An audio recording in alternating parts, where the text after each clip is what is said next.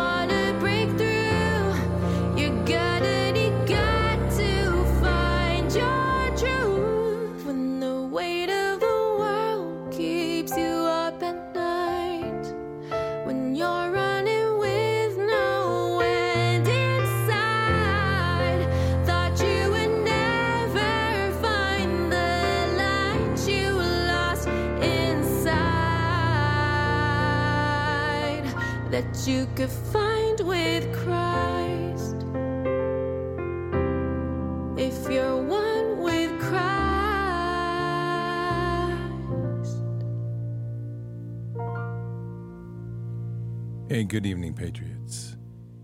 And it's August 17th, or the end of it, Thursday in the year 2023. You know, we have the continuing, ongoing reveals of Lahaina. But I want to point out something here that's going to start with here in a few minutes, which is another fire in 2020.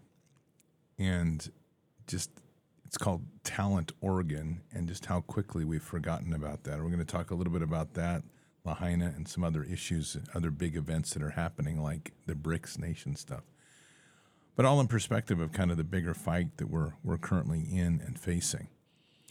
Now, one thing that I'm really stressing right now, and it's it's super important, and it is to take care of your 401ks and IRAs as much as you can we don't know what's coming, but we do know what we see on the near horizon is that there's something very significant coming with currency changes.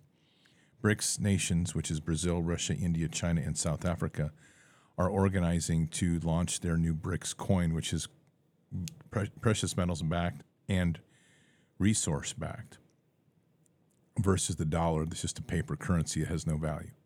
And it's going to be very disruptive. We're going to talk some about that this evening, but that's also why, for so long, seeing this coming, I have been talking and and having so honored to have a great group like Birch Gold with us here as a sponsor and a part of these programs because they do provide the mechanism to and advice on how to take your 401k or IRA into a precious metals backed retirement savings account. So just text BARDS, B A R D S, to 989898. Again, BARDS to 989898. You get a free info kit. It'll tell you all about the, the about gold backing and, and gold or precious metals backed retirement accounts. It's up to you to whether it's the right choice. I just know that at this moment in time, these are important discussions and researches to have. There's big events coming, big big transformative events with the, the dollar, the relationship to the world, what that's going to mean in terms of our buying power. It's there's a lot of unknowns, and I'm not one that's going to sit here and harp on the idea that somehow white hats are going to make it all better. I think we'll come out of it okay in the end, but it's going to take some time and a lot of work, and it's going to be a lot of pain, and you don't want to be caught in the crux of that. So take that time get hold of Birch Gold would be my recommendation. And um, text 989898. Get your free info packet from Birch Gold. You can't go wrong with that. And see where it takes you and explore it. it'll be a good, good research to do and a good decisions to have to make right now, especially in this critical hour. Let me begin tonight with a story. I just want to read this. The headline this is in Reuters. This is from September 15th, 2020, and it starts out all gone. Residents return to burned out Oregon towns as many West Coast wildfires keep burning. This is Talent, Oregon. Search and rescue teams with dogs in tow were deployed across the blackened ruins of southern Oregon towns sun- on Sunday as smoldering wildfires still ravage U.S. coastal states after causing widespread destruction. The blitz of wildfires across Oregon, California, and Washington has destroyed thousands of homes and a half dozen small towns this summer, scorching more than 4 million acres. That's 1.6 million hectares for those of you overseas, and killing more than two dozen people since early August. Tracy Koa, a high school teacher, returned to Talent, Oregon on Saturday after evacuating with her partner Dave Tenskill a 13 year old daughter to, and, and her 13 year old daughter to find her house and neighborhood reduced to heaps of ash and rubble. We knew that it was gone, Koa said to, on, in the telephone interview on Sunday, you pull up and the devastation of just every home, you think of every family and every situation and every burned down car, and there are just no words for it. Crews in Jackson County, Oregon, where, where talent is located, were hoping to venture into rural areas where the Alameda fire had abated slightly with slowing winds, sending it up thick plumes of smoke as the embers burned. From Medford through the neighboring communities of Phoenix and Talent, an apocalyptic scene of charred residential subdivisions and trailer parks stretched for miles along Highway 99. Community donation centers popped up around Jackson County over the weekend, including one in the parking lot of Home Depot in Phoenix, where farmers brought in pickup truck full bedfuls of watermelons and people brought water and other supplies. Farther north in Clackamas County, Dane Valentine, 28, showed a Reuters journalist the remains of his home. This is my home, he said. Yep, all gone. Down the road, a woman with a Trump 2020 sign on her home pointed to a pointed a shotgun at a journalist and shouted at him to leave. I would too. You're the reason they're setting fires up here, she said, perhaps referring to a false rumors of the left wing activist who sparked the wildfires. Not false rumors, by the way. After four days of brutally hot, windy weather, the weekend brought calmer winds blowing inland from the Pacific Ocean and cooler moisture conditions that helped crews make headway against blazes that had burned and unchecked last week. And the article goes on. This fire was devastating and it came up overnight. It still is hard for me to walk where that fire was in my most in what we had the most pristine place in, really in the country and it was the Umpqua River Valley. So when we talk a lot about what's going on in Lahaina, this is very personal to me on other levels because I know how they started these fires. And it was a combination of criminality that's you can't measure. We watched just like they did, and the people are trying to deny, just like they did on these fires. We watched for a week while they cloud seeded the chemtrailed the heck out of our skies. Then we watched the winds change as the air turned dry, just like you hear the reports out of paradise. And then we wake up, and all of a sudden, there's over a hundred fires that suddenly sparked up overnight. Some of them may have been caused by oversurges or sparks from a transformer. As I've mentioned in a previous show, I have the radar screenshot of the of the solid beam, and you can call that what it is. It's not a glitch on the radar. It is a solid light beam on the radar that destines its destiny arrived exactly where the fire started in my county, Douglas County, Oregon. Talent is about an hour and a half south of me. It doesn't exist anymore. I mean, if it does, or been rebuilt, but after that fire, it wiped it out. And a few other towns as well, literally wiped off the face of the map. Every their history, everything they were is gone. So whatever they become is what they rebuild now. People were displaced up the up the river from us past the town of Glide. We had people completely burned out. And when you talk about some of the debauchery that happens, we had a local hotel owner that started to it took people in and then started to price gouge them and force people out into the streets. That was until the community got so pissed off. The guy was literally about afraid for his life. He's an Indian guy, and I'm I'm being very specific. That's dot, not feather. Trying to, to make an extra profit. And I say this because, in my opinion, he he should have left town because you never do that to people. The uh, community outpouring was out unbelievable, and it was because of the community, just like you're watching in Lahaina, that it made a difference. Because there was nothing here federal that helped us worth a damn, and it was the county level firefighters and the state level firefighters, and ultimately some of the regional that made the difference in winning that. But this fire was outrageous, and it burned down sacred lands.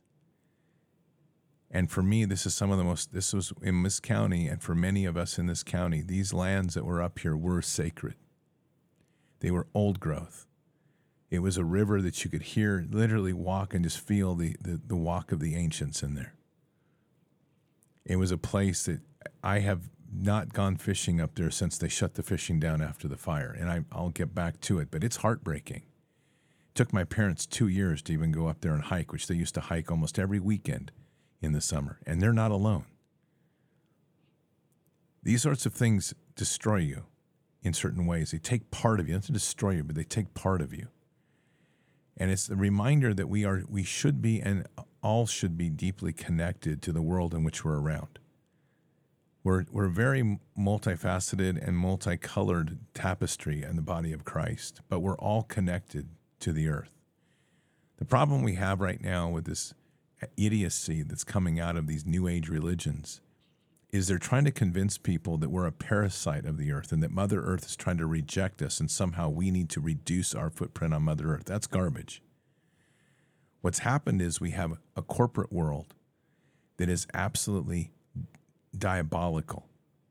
And they enslave us into and get us hooked into the things that cause the damage. We are the most polluting society existence, not just society, but as people across the world. We are more polluting than any other time in human history. And we pollute with things that don't naturally recycle. They love to do things like go back and say, oh, we were going through the rubbish of an, of an ancient archaeological site of, say, Native Americans, and we were going through the clay pots that we found. Okay, great, clay pots. Well, guess what? Clay pots are recyclable. But when you create a sea of plastics out in the Pacific, larger than the, than the size of Texas, or you, or you create waste constantly on a daily that we can't even fill enough landfills, or you start producing the things like lithium batteries that can't be recycled that are built off of the mining of cobalt, which is the most slave driven industry we've ever seen. It makes the previous slave relationships in the world seem minute and yet we're all part of that cycle. And we have to start getting honest about where our contribution is. I'm as much guilty as anybody. I sit here next to me. I have an iPhone, whatever the heck it is, the, one of the latest versions. That battery and many of the technologies come from some child that was digging in a pit in, in the Congo. It's that, and we can correlate it that closely. All of this happens, and the world that we're in, they try to convince us now that these experiences of fire and, and so forth are just this outcome of a global warming, which is our fault, they tell us. Well, the real of it is, is they're engineering the weather. They're in, using the, the tools that they have at hand to create the fires. And they're doing all that to try to strip away that which is sacred to us and to separate us again from the roots of who we are. We are connected as people. And when we hunt and when we walk in the world and we're connected to the land, we are doing as God intended. If they took every person on the face of the earth, this is a true statement, and they gave them, and I, I and I don't know the exact space. I think it's something like half an acre. They could take every person on the face of the earth, give them approximately half an acre, and they could stick them all in Alaska. That's seven and a half billion people, and we would still have room to spare. So the myth of the idea that there's too many humans is part of this nonsense of a deep state convincing a mass of godless souls that are out here that want to destroy humanity because they're afraid and fearful that somehow we're trampling on Mother Earth. We're not the ones that are creating the ideas, but we are the ones that are consuming the products of the fools that are creating the ideas that are enslaving humanity. And we have to start owning some of that. I'm always reminded of Romans 1 18 to 32, and it, it's just so important to, to read this again tonight because it's a reminder of where we are and also the sorts of things that the Bible's telling us of what we become without God. For the wrath of God is revealed from heaven against all ungodliness and unrighteousness of men, who are their righteousness, who by their unrighteousness suppress the truth. For what can be known about God is plain to them, because God has shown it to them. For his invisible attributes, namely his eternal power and divine nature, have been clearly perceived ever since the creation of the world in the things that have been made. That's made by him, by the way, not us. So they are without excuse. For although they knew God, they did not honor him as God or give thanks to him, but they became futile in their thinking, and their foolish hearts were darkened. Claiming to be wise, they became fools and exchanged the glory of the immortal God for images resembling mortal man and birds and animals and creeping things. Therefore, God gave them up in the lusts of their hearts to impurity, to the dishonoring of their bodies amongst themselves, because they exchanged the truth about God for a lie, and they worshiped and served the creature rather than the Creator who is blessed forever. Amen. For this reason, God gave them up to dishonorable passions. For their women exchanged natural relations for those that are contrary to nature, and the men likewise gave up natural relations with women and were consumed with passion for one another, men committing shameless acts with men and receiving in themselves the due penalty of their error. And since they did not see fit to acknowledge God, God gave them up to a debased mind to do what ought not to be done. They were filled with all manner of unrighteousness, evil, covetousness, malice. They are full of envy, murder, strife, deceit, maliciousness. They are gossips, slanderers, haters of God, insolent, haughty, boastful, inventors of evil, disobedient to parents, foolish faithless, heartless, ruthless. They, though they know God's righteous decree that those who practice such things deserve to die, they not only do them but give approval to those who practice them. Romans 1 18 32. Talent Oregon, by the way, along with these other communities, had support for about a month after the fires ended. The fires were a pretty good stint, and the fires continued to be fought in these forests quite a ways after all of this was done. In fact, I made a trip, I don't know, it was a month or two after the fires, and you could still see the smoldering tree stumps, which is what happens in some of these deep forests, is that it gets into the roots and then it stays there. And this is why they have to constantly go back and deal with it. But the communities have long been forgotten. The fires of our past now. I have no idea what's happened to many of these communities. Some were still living in FEMA trailers. And the FEMA trailers, for many, as they bring in, were so loaded with formaldehyde that people couldn't even live in them. They were toxic. And the problem, the reason I bring this story up is the problems that we create with this. These should be sorts of legacies that we don't let go of until things are set right. And I am concerned, especially with Hawaii, away from out of sight, out of mind, and even more so than what happened in Talent, Oregon. It's bad enough that we had the fires, the destruction to our forests. Fortunately, they will regrow. As far as like the federal rules, the federal the federal refused to allow us access as a county and loggers access to harvest the trees that had been burned, saying that because it was a wilderness or some designation similar to that, we had to simply let it be. This is ridiculous, by the way, just so you know, because the best thing that could happen right now is to harvest that timber to give space for new growth to happen and to encourage reseeding of the forest, reforestation, even with native species. It could have even been done and done very quickly. But instead, they've left it to rot, which is creating more danger, which will ensure that we can't safely even hike in those forests for a long time. And that's all driven by this fanatical environmentalist nonsense that wants everything to be let be. And when you have a fire, even you're supposed to let it burn. Seriously.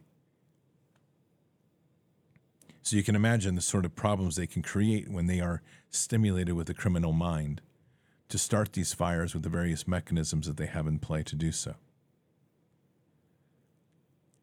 These are things that we've lived through up here, and Northern California has lived through repeatedly. And when you overlay that with a map of the 2030 agenda, you see exactly what they're trying to do because all of these zones they want the people out of. They want to remove people, classify everything as wilderness, consolidate people into towns, and turn everything into some version of a smart city. This war is not limited to Lahaina, it's all over and it's been ongoing. But what makes Lahaina so important and the other communities that are being affected, but in particular Lahaina, is they went full stop. They went full out this time without any limits or stops. And this time they murdered several hundred children, it appears. There's still over a thousand people missing. And they're doing all of this for the same issue greed and power and all the lusts of the things of this world, the idols that they make to worship instead of God Himself. They do this for the sake of their own benefit, their own ideas of what this is about. And it's it's difficult to witness. It's difficult for us all to witness this. But we have to start taking an attitude as people that we have to start coming together to realize that unless we stand together, we're not going to be able to overcome this. But if we do stand together, they fall very quickly. Let me give you a quick update on this on on Lahaina. This is a piece that came out today, a shorter piece, but it'll give you kind of the idea of the importance of the community versus the government. Realtors, people in the real estate industry are calling your family and your friends who have lost everything to, to buy their plots of land it is disgusting. We have real estate investors and speculators going around calling our victims, offering to give them cash and buy their property. It is disgusting. It's a land grab. And I know that our Lahaina community, we are resilient and we will do whatever it takes to protect Lahaina. And that's one of the big concerns as, as they search for the missing and the dead is that Lahaina doesn't lose its spirit, right? That that people from the outside don't come and rebuild and turn it into a tourist mecca. We've already been displaced enough, and you know we we plan to have a seat at the table in rebuilding Lahaina and ensuring that the rich cultural history of Lahaina is protected and that the multi generational families get to come back home. Surprisingly, that report was done by NBC News which always throws my red flag up because if they're acknowledging that the real estate investors are the ones doing the job, then obviously they already have another plan in place, which is the long term wearing down of the people of Lahaina and the forcing of them ultimately off the land. This is always the game.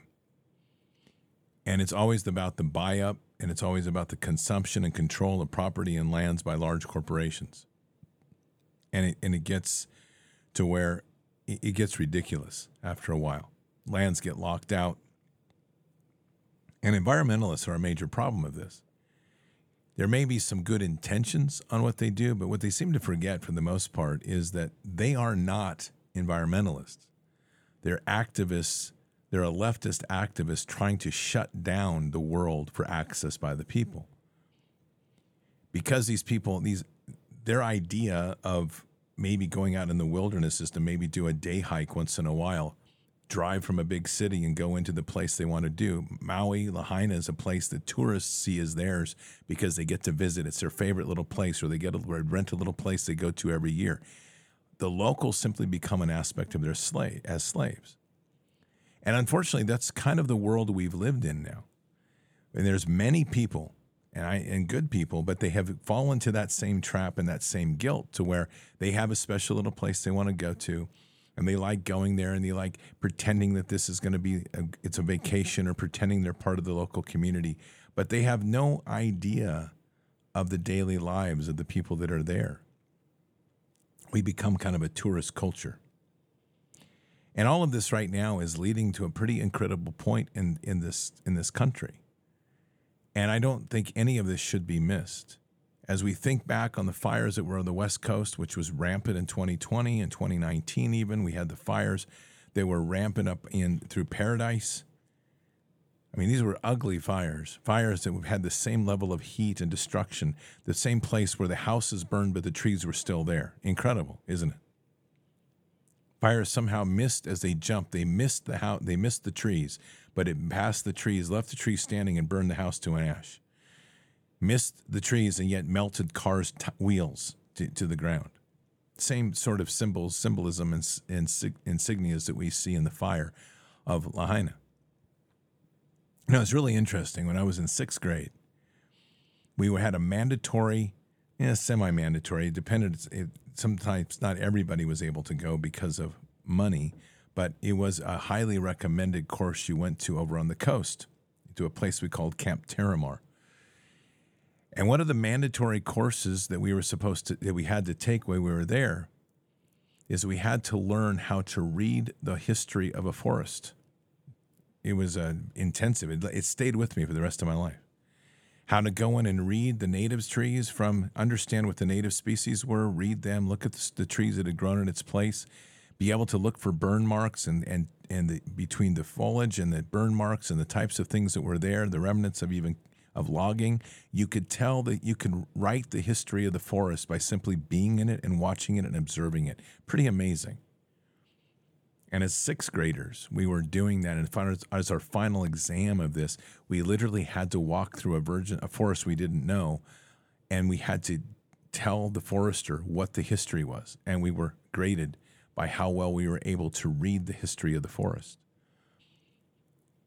So there was evidence of fires. We could see that. We could see what a forest fire would do because you would see the scarring on the bark. And, and, there was a lot of old growth at that time, too, or remnants of it at least. And you would be able to see how that thick bark actually protected the trees a lot.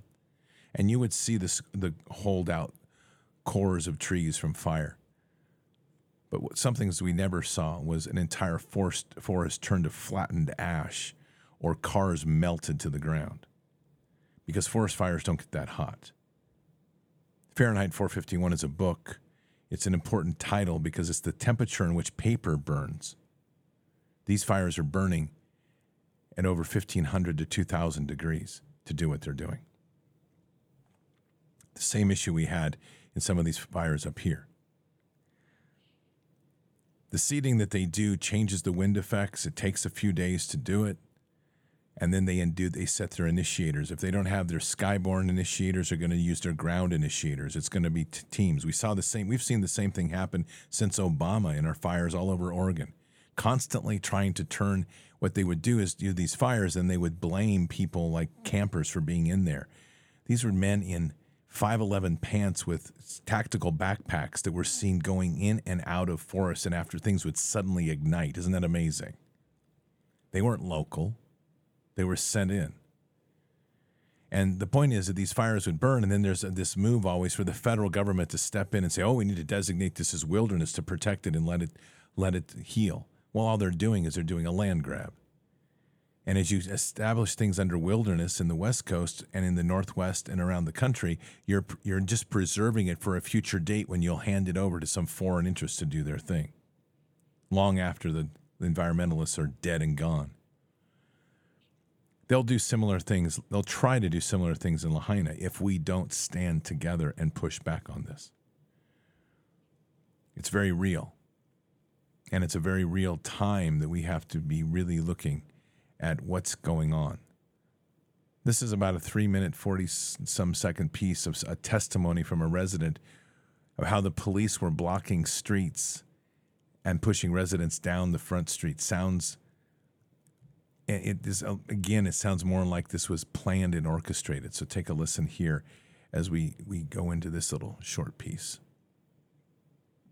I was in my truck going to check on some uh, customers' properties, and all of a sudden, all the roads were being blocked off right in front of me, and I, from the cops, and I would go to the next street, and that would be blocked off, and the next one, and they just blocked everything off, forced everybody down on Front Street, in which then the flames were coming over our vehicles, not on our vehicles, but the flames are coming over top of our vehicles. And what, what street do you on at this point in time? Front Street. You're on Front Street Yes. itself. Yep. So you got directed onto Front Street. Yep. Where did you start when you started this journey? I was going down the highway, and they blocked it off and wouldn't let me go any further. So you were coming from Launiupoko. No, I was coming from uh, Wahikuli, Why? Okay, so you're heading going down the You're highway. heading south. and then they they stopped they stopped us from going up on the bypass. Then they wouldn't let me go past the bypass to the other exits to go up there. Um, so then, you couldn't go up the bypass. No. And then then all of a sudden they said everybody's off get off this highway, go down this way, down into town. Then they started blocking everything off there, and then you were down on Front Street, and I got all the way down to Safeway. And So you got corralled onto Yes, Front Street. You yes. started on the Honoapiilani Highway. Yes. And you ended up on Front Street. Yes, couldn't go anywhere. They just said go north, go north, go north. And then when we got on Front Street, the embers were coming over the buildings and landing on our vehicles. And we're all in a line trying to get to the end of Front Street to go north, like they told us to, not knowing that the police blocked off the end of Front Street so nobody could move. And then everybody panicked and they all started dri- everybody went up on the sidewalks and through yards took out the other lane nobody and then all of a sudden nobody could move anywhere so all i did was try to inch my way over to another yard and drive up through a, a, a sidewalk come back around and then i went the cops were moving around one exit so i ended up getting up on the highway even though they trying to direct me another way and then i hightailed it to home So you basically had to climb up on sidewalks and go against what the cops were telling you you could do. You, To had, get to, you had to break traffic laws, essentially. basically yeah right, I'm not saying it's Yeah, a bad yeah, thing. I'm yeah. saying the No, we- only way to do it was to cross that Yeah, line, well, essentially. because nobody could move and nobody knew where, where to go. And I said, I'm getting out of here no matter what. Right. I just, I went. And then they started following me. And, I, and then I got to my house and and your house is where? Wahikuli was right ne- by the chart house, just across the highway. Okay, okay. And um, then I, I thought I was safe there. I didn't think it was going to be that big of a deal. There was a fire downtown. Okay, I understood. But I didn't think it was going to affect everybody. Right. And then all of a sudden, our neighbor came over and said, "You need to get out of here now." And we're like, "What's going on?" Because we didn't hear no sirens, no nothing. And then we found out that the they didn't want to sound the sirens because that would direct everybody up onto the high grounds, which would have solved a lot of problems. Like a tsunami warning Yeah. Yeah. they didn't want to confuse people with a tsunami warning. How did you find that out? Um, several, several people Several said that. Uh, Actually, they're saying it on the radio now. So somebody made a call to not sound the siren because it would. That's what we heard. Interesting. But you did not get evacuated. I even stopped at the roadblock to, to go to the other side to pick up supplies for people. Yeah, tell us what happened that night. Um, so it, it was at Ma'alaea is where the barricade was, and I And you were told you could I leave and come back and get and stuff. And I said, "Look, I'm going across right there to the gas station to get gas and ice and come right back. Can I leave and come back?" And You're asking said, this to, to, to the the police officer at the blockade Yes. in Maalaea on the on the pali, Yes. right there after the pali. Yep. Okay. So I went there, got my gas, got right back in line and to come back, and they blocked us off and said nobody can go to the west side. So the same officer that just said you could come back allowed you to go get your supplies, but you just went to the gas station right there in right, Maalaea. he got orders. I'm not saying I'm was not. Oh yeah, fault, yeah, yeah. But I'm but saying he you- got you- orders. And, So these are just more observations from the ground. And I'm reading something here in chat that says the man that's telling the story is Fish, a homeless man. The man interviewing is Eric, the Maui real estate guy. He later recanted the story, saying the police blocked the road due to downed pole. Don't know why interviewer isn't retracting on social media. I, I'm just going to say this in the, in the sense of confusion right now, and it's there is a lot of points of view. There is no question, in my opinion, from what I have seen, that the police were complicit in creating chaos. I'm just going to be point blank about that. And that is the number of reports that have come out that point to the fact that roads were blocked. So it gets back to the same thing that in a sense of chaos, and there is a sense of chaos in any of these events, there's a disorientation. I want to highlight something here that fire is one of the most chaotic experiences to be in. If you've never been through a fire training like they do in, in a burning of a house, which I had the privilege of doing when I worked for Department of Defense,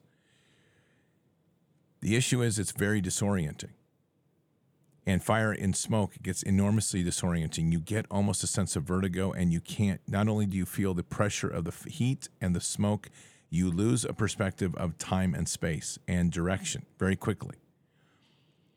And that's how literally firemen can go into a building and why they always work a buddy system and they use the hose to hang on to because in a flash in a building you can be right next to your your buddy and you can lose contact and be lost in the fire and die in the fire.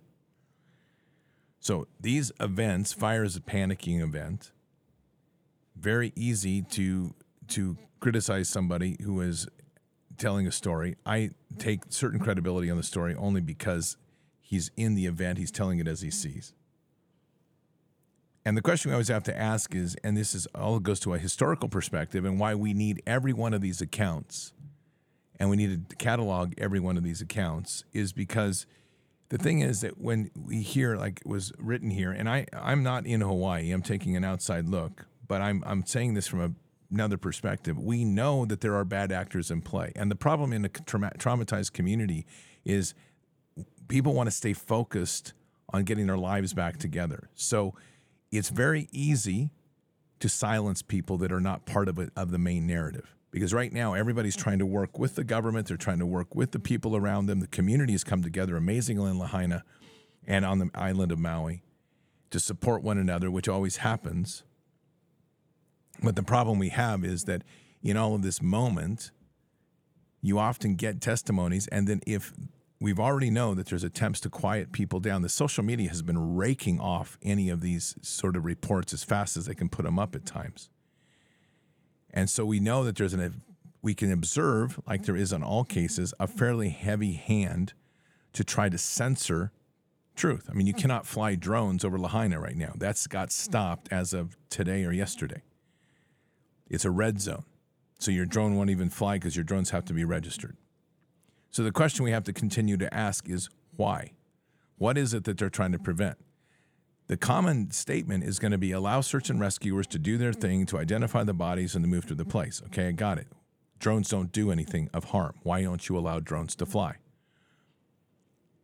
And these are all questions that need to be asked. So, as whatever the testimony is here for this mm-hmm. person, it still needs to go on a record to keep because it has to go back into the reference. Remember, this police chief came from Las Vegas. He's the mm-hmm. same police chief who was at the Las Vegas shooting. We know that that was a much bigger issue than just a random active shooter. That tied to an assassination attempt on President Trump. It tied to Mossad. It tied to a whole bunch of issues. And that police chief just happened to be put in Maui. I don't know how that happens unless someone planned it. It comes out today that the fire chief has no experience in emergency management. How do you put somebody in a place with hurricanes that has no experience with emergency management or volcanoes for that matter? Let alone this. And Governor Green is very proudly te- telling the world and the WEF how they're going to turn Hawaii into a new energy re- renewable energy state, the first of its kind in Lahaina, is targeted for artificial intelligence management and the smart city, the first test one, which they couldn't get done because Hitachi's already cut a contract with the governor and his team to build high rises in Lahaina. That's documented, but they couldn't get the approval because the building restrictions in Lahaina wouldn't allow them to do it, except for the code addition that they made that stated that unless there was a natural disaster, in the area, they could not change the building codes. Well, guess what? They just got their natural disaster. So, it, what all this comes down to is everybody should be skeptical.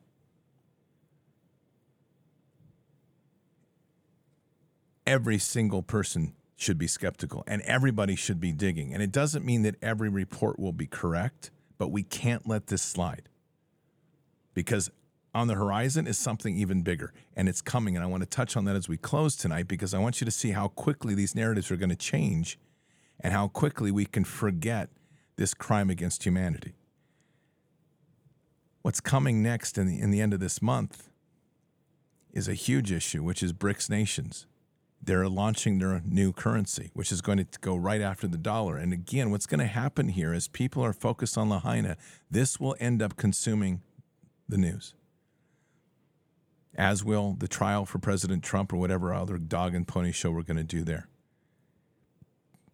We have to be resilient enough in this war to be able to manage multiple targets at once, not be a one shot hero.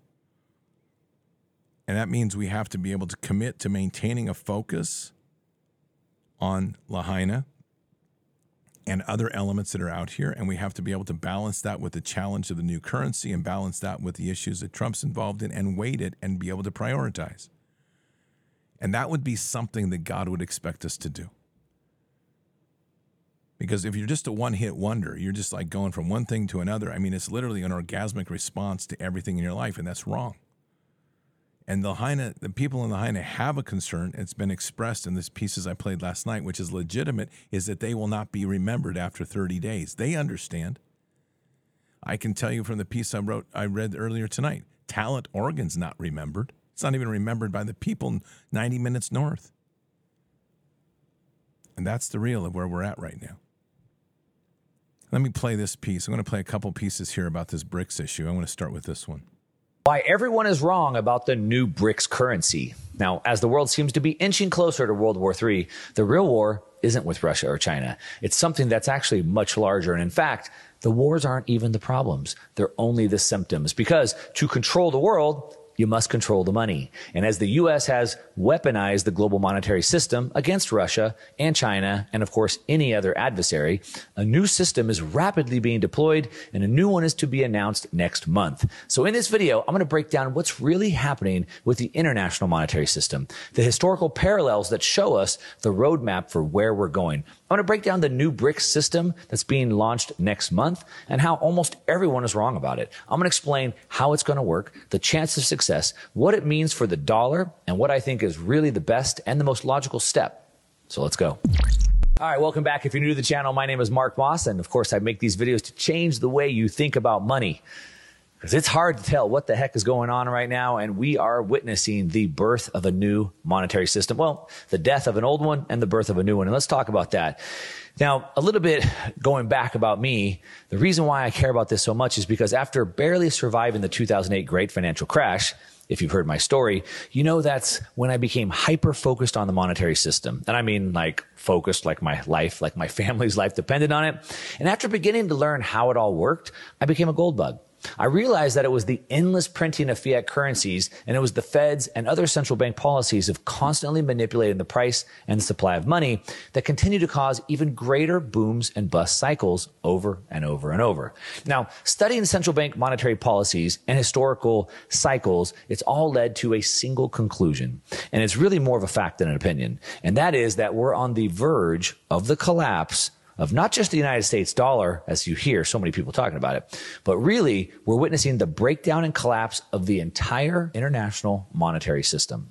Now, while many nations have had the reserve currency, it was always backed by gold. Really, all the way up to about 1913, which is when the Federal Reserve Bank was created, which really marked the creation of a new monetary system. And just like the averages, they last about 30 ish years. So then in 1945, a new monetary system was born. And that was born at the Bretton Woods Conference, of course, organized by good old JP Morgan. And uh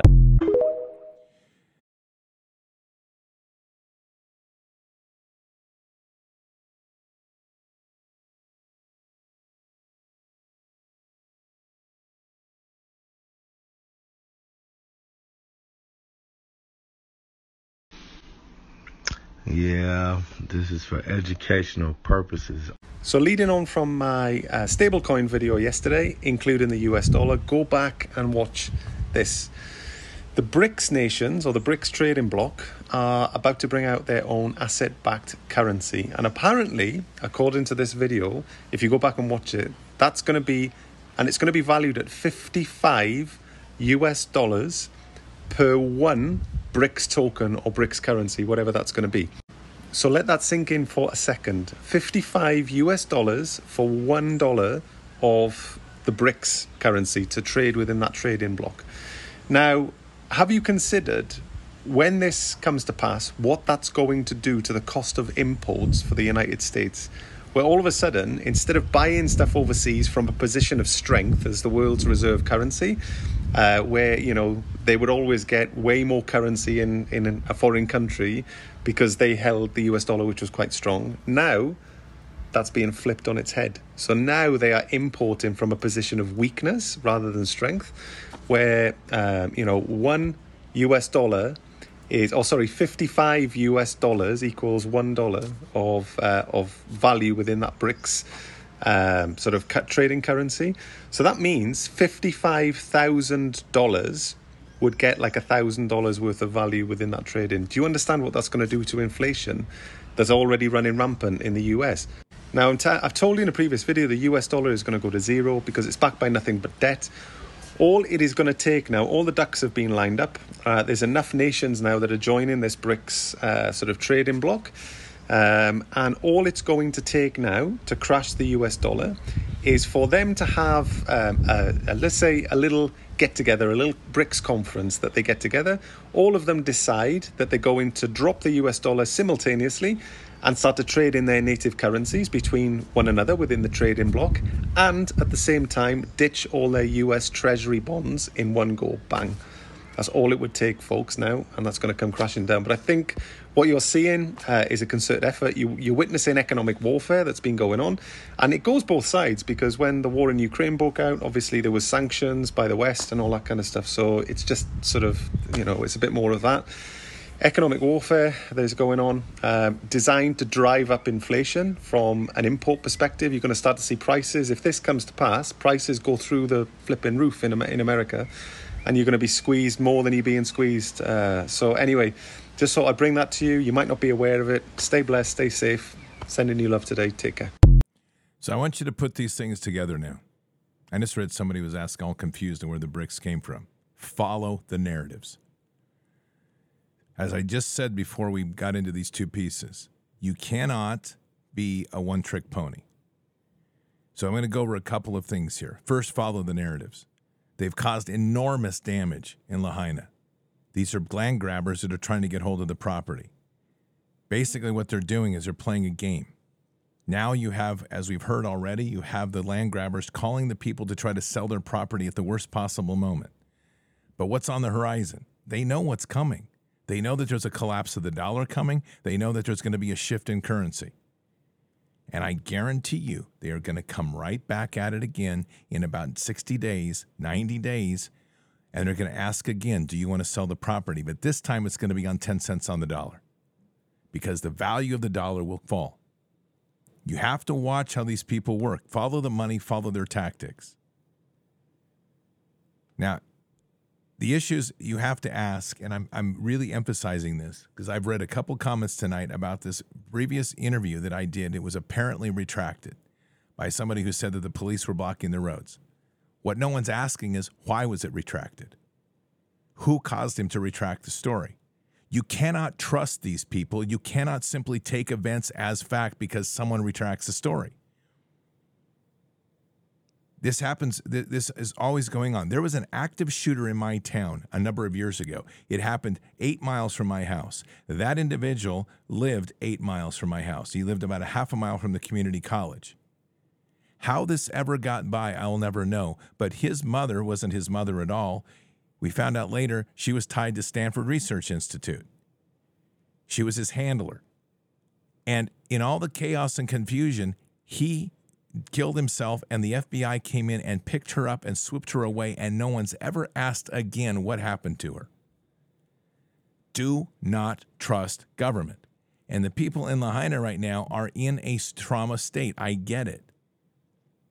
The objective is that the world has to start doing its job to do the digging, asking the questions, and demanding the answers. Because when you're trying to put your life back together and you don't know where a thousand people are in your community, and you don't know what kids are gone or, or are safe, when you know that nearly every house out there has been burned to a pile of ash,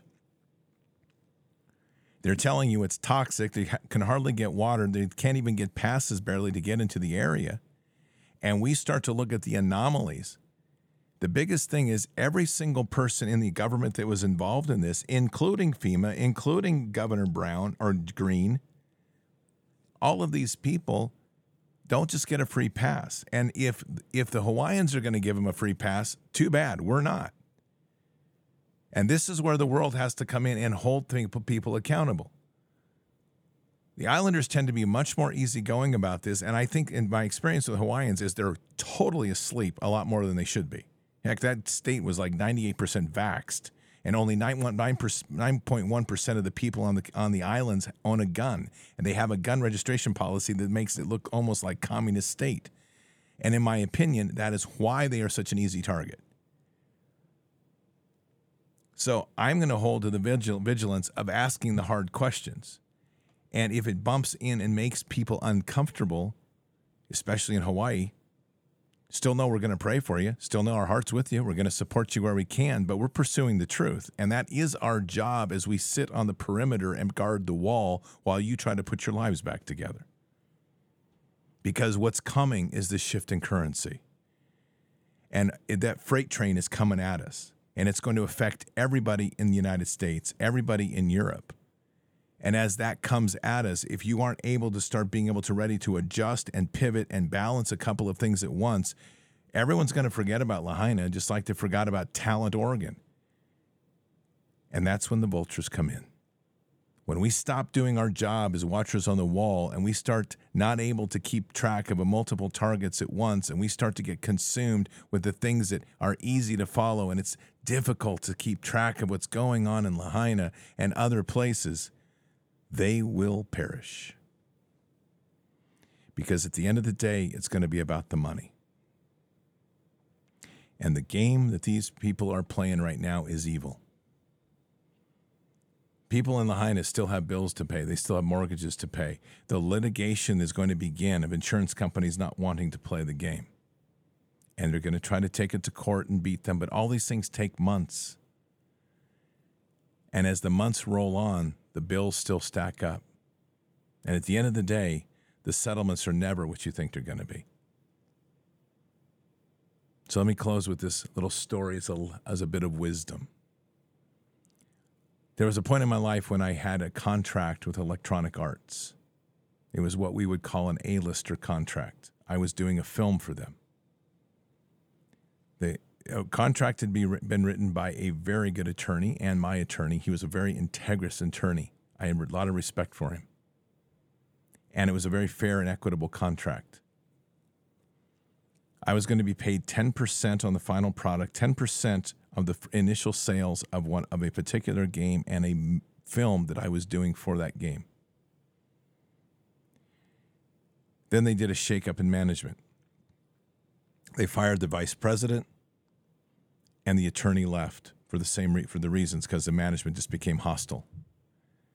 And they turned the contract on me and they denied that they had ever negotiated that contract. So my attorney got involved. And this was EA's response to my attorney. Literally, verbatim. We know that you are right. And in the end, we know that you will win. But we will drag this out so long and make it so financially painful that even if you do win, you will lose because it will cost you more in court fees than what you will actually gain in revenue. If you don't think that's what's going to happen over in these places without people's eyes on this, you are wrong. The force of the people is what makes the difference. And this is why these fights, and there are going to be many more to come, we have to be vigilant on and we cannot forget these places because otherwise people get brushed under the rug and the bad guys win. Let's pray. Father God, we're just blessed to be here tonight, and we continue to pray for the people in Hawaii and Maui and Lahaina.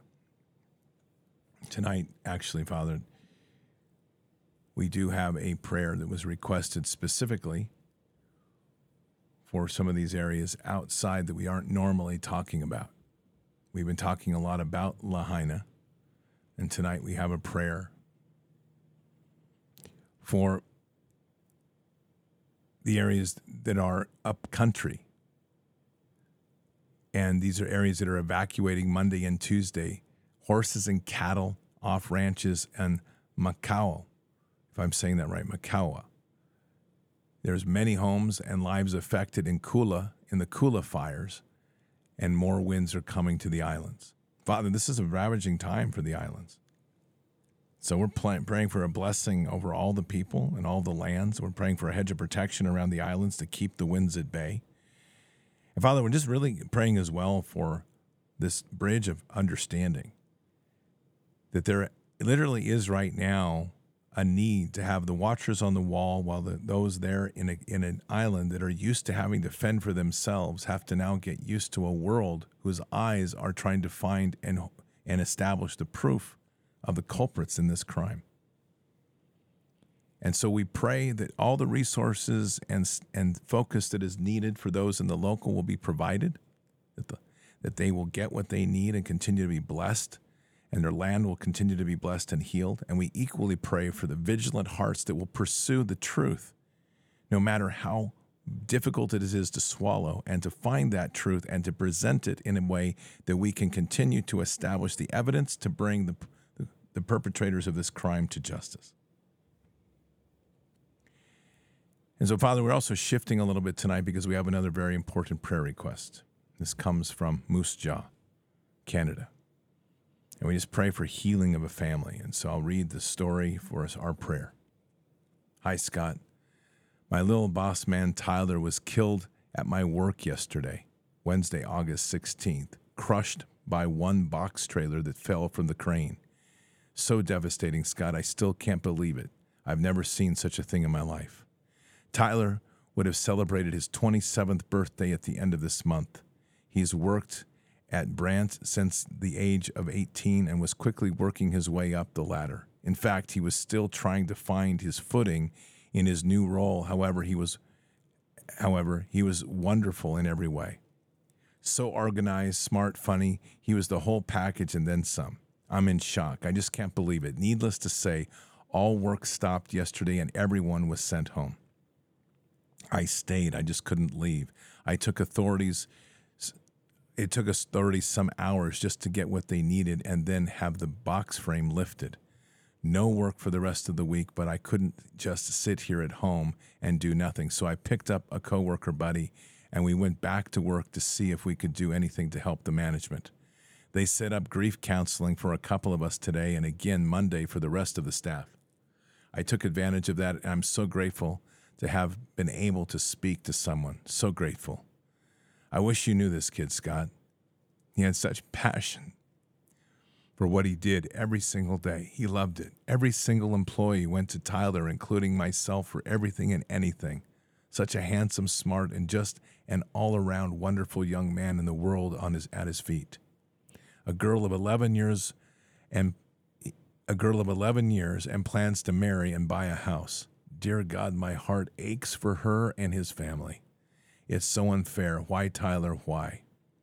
I'm incredibly sad and pissed off at yet another young person gone too soon. May I please ask for a prayer for his family and friends for strength throughout the coming days, weeks, and months. Thank you for reading, Scott. God bless. Take care. Cheers, Marissa. Father, we just pray tonight for this family of this young man, Tyler and his fiance. And we just pray for the healing of hearts. This is a tragic and disastrous loss. And in the midst of everything else, just adds the personal touch to what how fragile life really is. Father, I just pray that this will be a, a moment for us to reflect the importance of giving each other and respecting each other as in loving our neighbor, the re- importance that we have of taking time to acknowledge somebody that maybe you admire, know, don't speak too often, how f- quick life can change.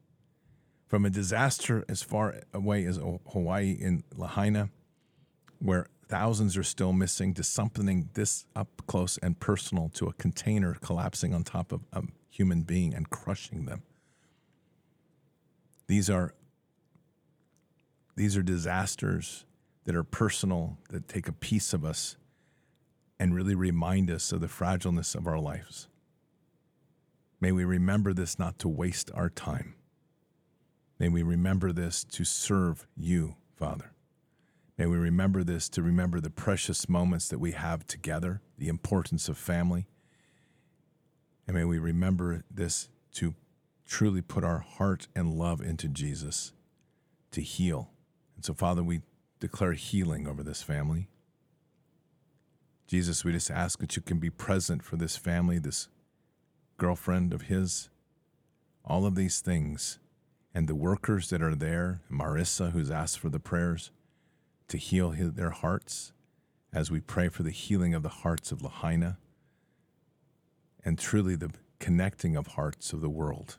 And we say these things in Christ Jesus' name. Amen.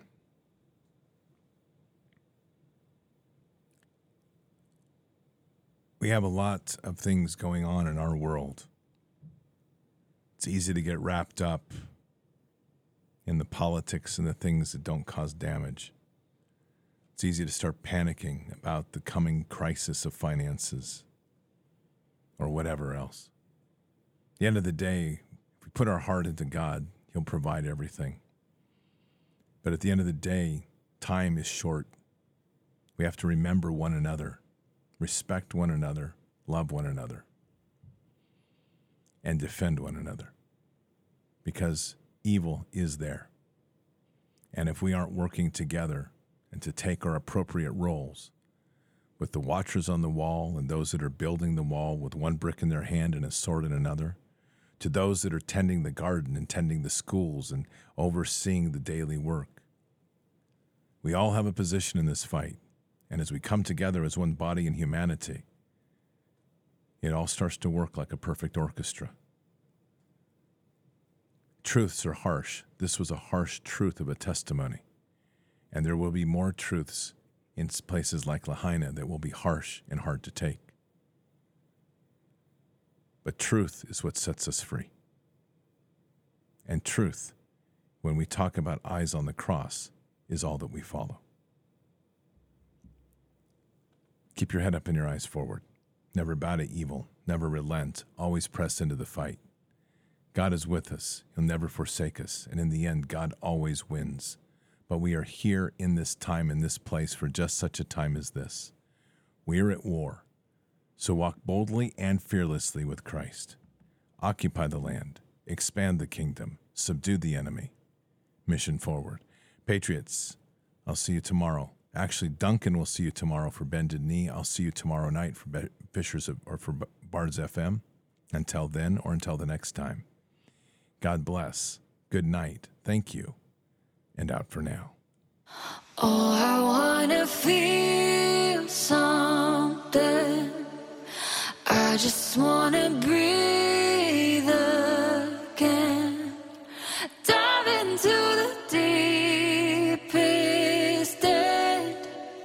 Oh,